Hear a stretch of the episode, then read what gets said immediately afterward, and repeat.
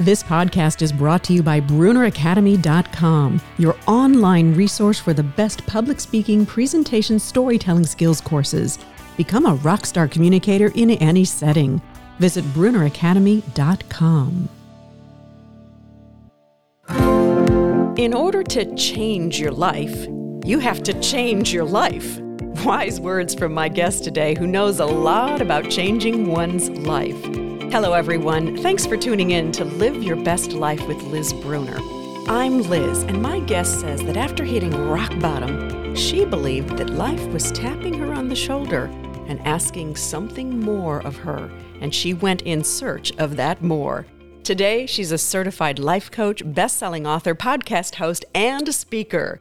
Andrea Owen, welcome to my podcast. Thanks for having me, Liz. I'm so excited to be here. I'm delighted to have you here today. Boy, life began asking so much more of you back in 2007, and you call it one of the roughest times in your life where everything that you knew to be true and safe had been taken away. What was going on? Oh my gosh. Well, life handed me it's it's kind of funny. I want to back up even more because around 2002 2003 I found the career of life coaching and back then it was brand new. You know, executive coaching had been around a little bit, but life coaching was much lesser known. And I was talking to my then husband at the time and telling him about it and I'm looking at the computer screen reading about it and telling him this sounds like a perfect career for me because I'm really good at helping people. I'm the consummate cheerleader. I don't think being a therapist is really great for me because I just want to like bulldoze past problems. let's just, let's, let's just go right to the solution, right? yeah, life coaching is is for me. And then I said in the next breath, but I don't think I have enough life experience. And I was in my 20s at that time. Mm. I said, I think to be a good life coach, you would need a lot of great life experience that husband had an affair with our neighbor and got her pregnant right when we were talking about conceiving our first child. And we had been together since I was 17. So it was a devastating breakup. And then I started dating someone right away, which I should not have done, Liz, but I, I did anyway. This person had cancer. And the long and short of it, as I took care of him for months and months, he didn't have cancer. He had lied about it to cover up a drug addiction. I found myself pregnant with his child, knowing that I wanted to have the baby. I was 32 and was like, okay, I guess this is where my life begins. I guess this is my life experience that I wished for, which was kind of funny, not funny. But those were my circumstances. And the, what I walked away with was that I had been hoping that my happiness could be found in the hands of someone else. Mm-hmm. And at the end of the day, the thing that I walked away with was that I had for decades been hoping that I can find my happiness and my confidence and all the love in the world mm-hmm. from other people. And I had to learn the hard way in those moments in that circumstance, my own rock bottom was that it was up to me and I had to take radical responsibility. And it sounds a little bit cliche, but I think until you get to one of those moments, mm-hmm. you really realize, okay, like I have to kind of look at the common denominator here. And it was me. You know, why am I picking these relationships? Why am I choosing to stay in these relationships when my intuition was telling me to run and I didn't? So that's really where, for the sake of sounding corny, it's really where my life began.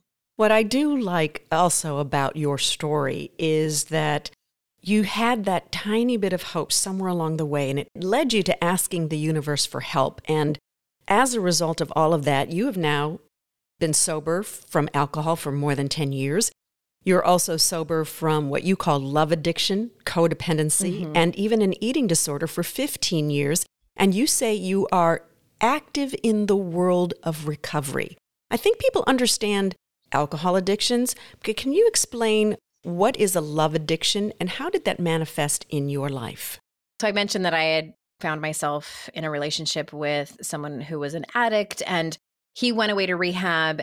Coincidentally, they had a they call it family week if anyone's listening who has loved someone who has gone to rehab.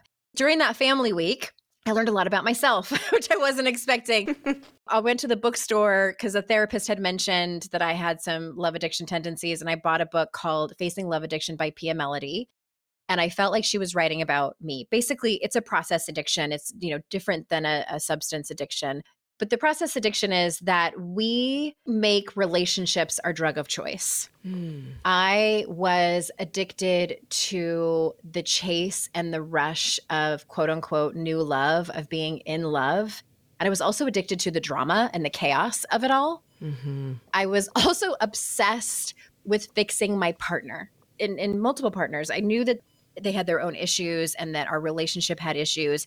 And I was determined to fix it, to fix them, to be the one who saved him. Mm. And that at the root of it is extremely poor boundaries, very low self-esteem, low self-confidence, all of those things. And and the way it manifested for me was a lot of anger and resentment. What I think is so wonderful about your healing journey is you have managed to put all of those stories, all of those experiences into three best selling books, three best selling books 52 Ways to Live a Kick Ass Life, How to Stop Feeling Like Shit, and your most recent book, Make Some Noise Speak Your Mind and Own Your Strength.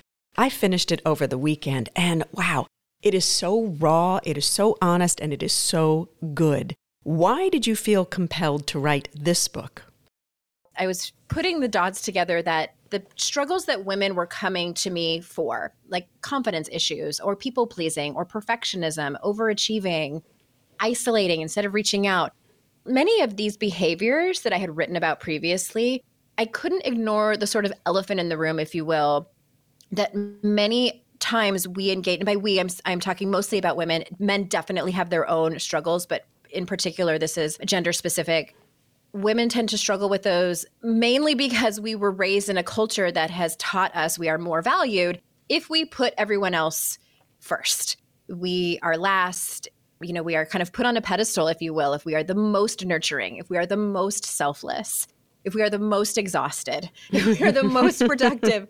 And I thought to myself, I need to talk about that. And in the beginning of the book, I pose a question, which is sort of woven throughout, of asking the reader, what is your conditioning versus what is your truth yeah. and that's really what i want the reader to ask themselves you know when they are engaging in perfectionism or they're afraid to like start their own podcast or they're afraid to ask for a raise at work is part of your fear of that your conditioning like what is your actual truth mm-hmm. so it's mm-hmm. just i'm asking the reader to get very very curious about the culture that raised us and what i think is so important here and you write about it in the book too is that it really is no matter your age you could be 25, you could be 65, but those years of conditioning, those patterns of behavior that sabotage us, we have to unlearn them in order to live our best life. And everything from staying quiet to not taking up space to not allowing ourselves to shine. You mentioned confidence, all of those things. I want to touch on a couple of them. Where does the staying quiet come from, and how do we unlearn that? Well, I think we get the message, whether it's explicitly told to us or implicitly just with messaging that we hear from our family members or our community or on the media that nobody really likes a loud woman. Mm, mm-hmm, mm-hmm, mm-hmm. you know, I grew up, I feel like you're around the same age as me, Liz. I was born in 1975, and Madonna was, on one hand, so confident and someone I wanted to emulate, and on the other hand, so controversial. I felt like there were times where I was like, Madonna, like, don't be so loud. People are mad at you, you know. Oh and, my gosh. And I was raised in the era of watching her and and understanding that there are rules. Mm-hmm. Rules with a capital R for women specifically. And there are stereotypes and I wrote about this in the book too. There's also this punishment versus reward like Madonna, you know, we are punished if we say our opinions too loudly, if we go against the status quo, if we quote unquote make a scene, if we make noise, if we rock the boat. And we are rewarded when we go along with the rules, mm-hmm. when we mm-hmm. are agreeable, when we are, you know, quiet enough. You don't want to be a doormat, but you also don't want to be too loud. I mean, ask any woman and she can tell you. Like, yeah, yeah. there are definitely some some rules. And and I'm not talking about social norms, like not being rude to people. Like, of course, there are those, but there are definitely some rules that we learn early on that point towards being as quiet as possible. I think, in conjunction with that, one of the big unlearnings that many women have to allow themselves to unlearn is to shine. And one of the things that you wrote in the book is this tamping down your brightness and bigness slowly but surely dampens your soul. We're made to feel that we're wrong for shining or daring to be ourselves, mm-hmm. and we do things not to shine and not ask for what we want. And I think sometimes we feel like that's just an enormous risk to do both of those things. So I'll tell you a quick story. So I wrote that book in 2020. I wrote yes. it in 2020. Whew, that was tough. so in 2016, my father had passed away, and I was with some people who had known me since I was a child. I overheard a phone conversation with someone who I had known for a very long time talking to another family member. They didn't know I had walked into the room. And this person said, Well, you know how Andrea is. She's always so, look at me, look at me. And then this person laughed, and I could tell the person on the other end was laughing too. I felt like I had been just sucker punched. Oh. And I immediately went back to feeling like a little girl, like, oh, I am too much. Everybody's talking about me. they were talking about you, yes. I tell this story because I want to really hammer home that it's not about just unlearning it one time or reading a certain book or listening to a podcast sometimes afterwards I'll listen to something motivating and I'm like, I can run through a brick wall right now. Like I am so inspired and motivated. And then it wanes, it ebbs and flows. And I think that this unlearning, this deconditioning that I talk about in the book is a lifelong process. Mm-hmm. That phone call and overhearing that person say that about me shook something inside of me that I carried along. And I'm like, I don't want to post on social media too much. And so just recently, I posted about that particular situation on Facebook. And I said, so get ready for lots of look at me posts. and I've been consistent about it and, and talking about wins in my career, reaching out to people on LinkedIn for introductions and seeing how I can help them as well. And I say that because I want people to know that even me as a professional who's written three books that have been translated into almost two dozen different languages, I still get pushed back down mm-hmm. and have to mm-hmm. pick myself back up and relearn the unlearning, if you will. But I want to go back to something else you also talked about, which was confidence. And I know you and I do a lot of work with our clients on that topic. And we both believe that you're not born with confidence. That's a mm-hmm. myth. Confidence is learned by experience. And I love you just sharing that, that I'm going to have a lot of me posts right now because that does mm-hmm. take confidence to do that. And I think a lot of people don't know how to connect the dots with one of the other things that you said in your book. And I thought this was so important. There are people who wait to start something until they think they're finally ready to do it. And how does that hold us back when it comes to confidence? I think when we wait until we're ready to do something, we're missing the point that we will likely never be ready until we have already done the thing. Like right. it seems counterintuitive. Right. and I also want to acknowledge that if you have fears around doing something, those aren't dumb fears. I can't stand it when personal development peoples are shouting from the rooftops like, "Oh, your excuses are stupid." And and it's like, "No, no, no, no." You know, they may have had a situation like mine where they overheard someone, you know, saying not so nice things about them. You may have come from an, an extremely difficult background or an, a verbally abusive relationship where your self-confidence the the bar is on the ground. And I just want to acknowledge that mm-hmm. because trauma lives in our bodies these are very real fears that we have. And some people legitimately feel like they're going to die if they go and do the thing. Right. So I want to acknowledge that first and foremost. And the bad news is we gain confidence through actions and experiences. People who are really struggling with that fear a couple of different pieces of advice. The first one is go to therapy. I'm a huge proponent of therapy. I shout about it from the rooftops. I've been in therapy on and off for the past 30 years, 30 years, three zero. And, um, and I'm not embarrassed by it at all.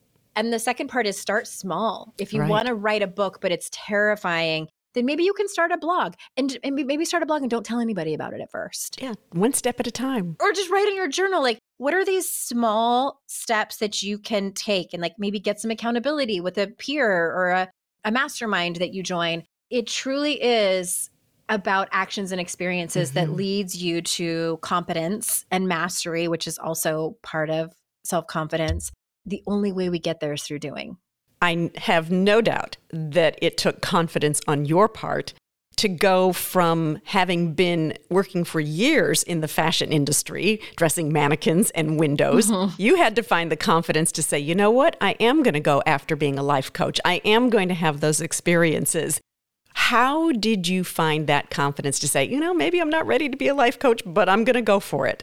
Previously, I had always been told, Andrea, just make a decision, just commit to something because my first career was in the fashion industry. Before I became a life coach, I pivoted to the fitness industry. Right. I got my undergrad in exercise physiology and I had worked both on the the gym floor as a personal trainer and corporately.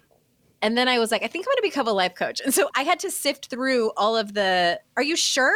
Like this and you know, coming from parents who were in a different generation from mine who like they got a job when they were a teenager and they stuck with that company forever and they can't understand my generation and how we switch careers so much. But back then, when I pivoted over into being a life coach, to be honest with you, Liz, like part of it was what I call delusional confidence. Back then, there wasn't a whole lot of other life coaches, especially who were in the online space, who had come before me. Mm-hmm. I could maybe count on one hand how many there were. So that was helpful. I didn't have like a this could fail thought. You know, like it just was sort of delusional. It just looked really fun too. And I have learned as an adult that once you stop having fun, bad things can happen. Mm. And so mm. I try to go after the fun things as much as possible. Well, one of the fun things that you went after, I have to throw this in, I have to share this with our listeners, at one time, you were in the roller derby, and your derby name was Veronica Vane. I love saying that. Why roller derby, and how did you choose that name? Okay, I have a secret that I've not shared with like anyone. You're the first. I'm seriously considering going back. Mm. And I am 47 years old the beauty of Derby is that they take any age, any size, any sexuality.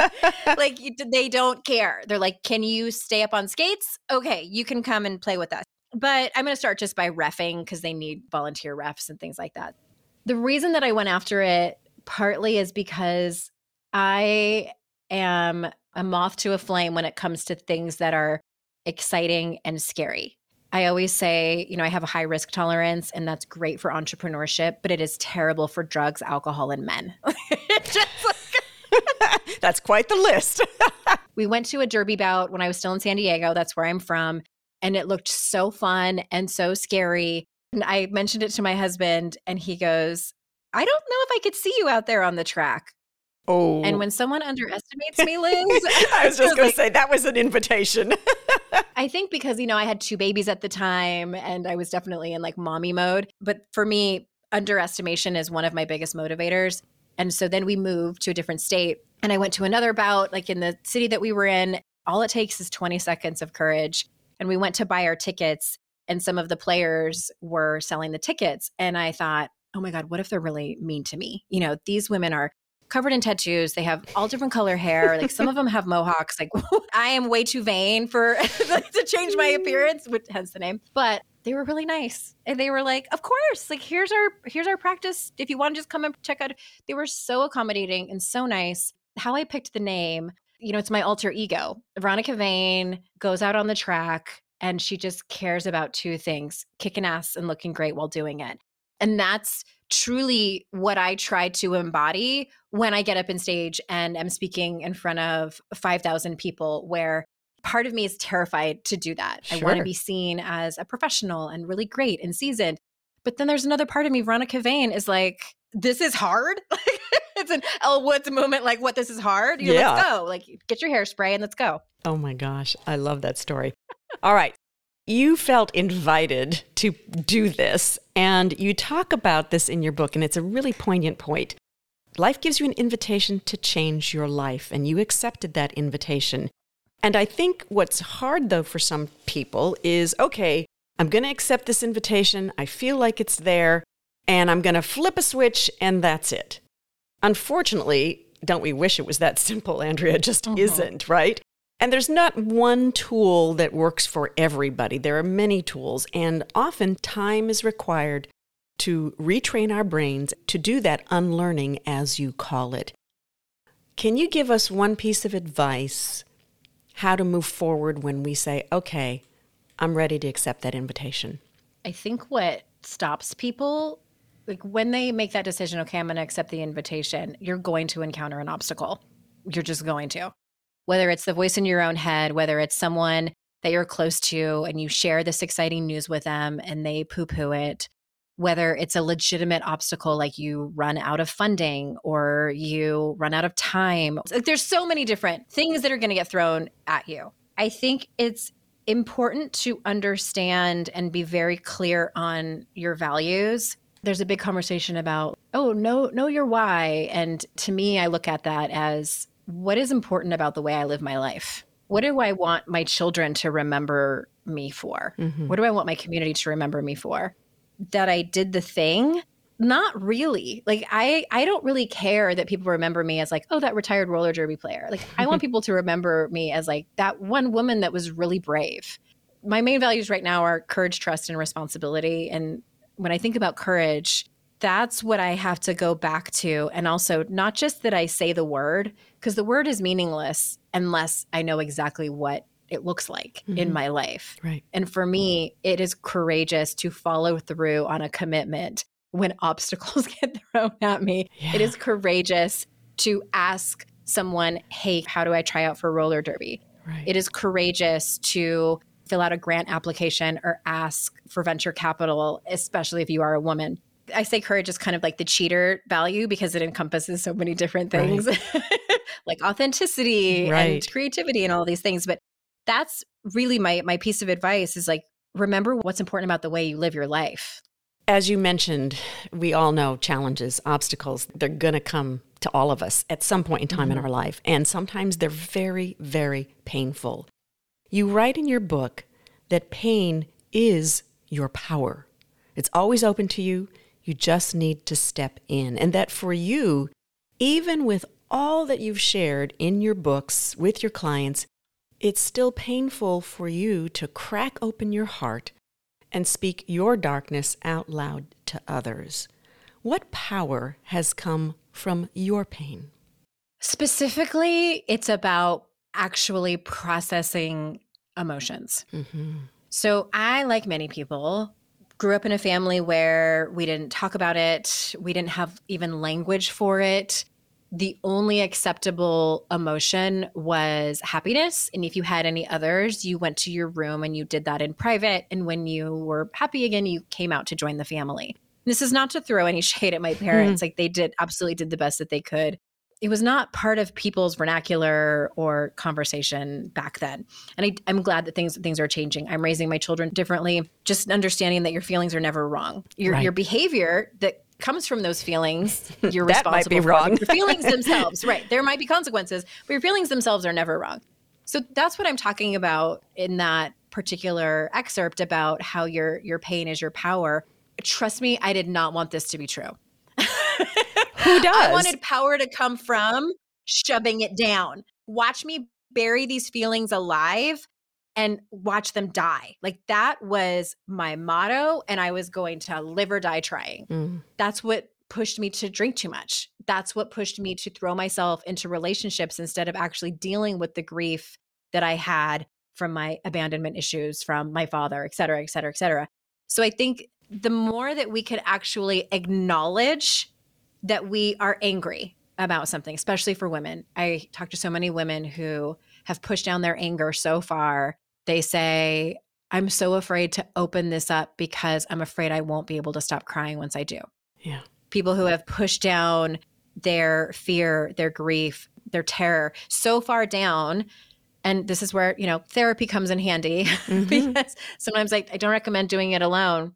That's where our power is actually processing and right. digesting and honoring them.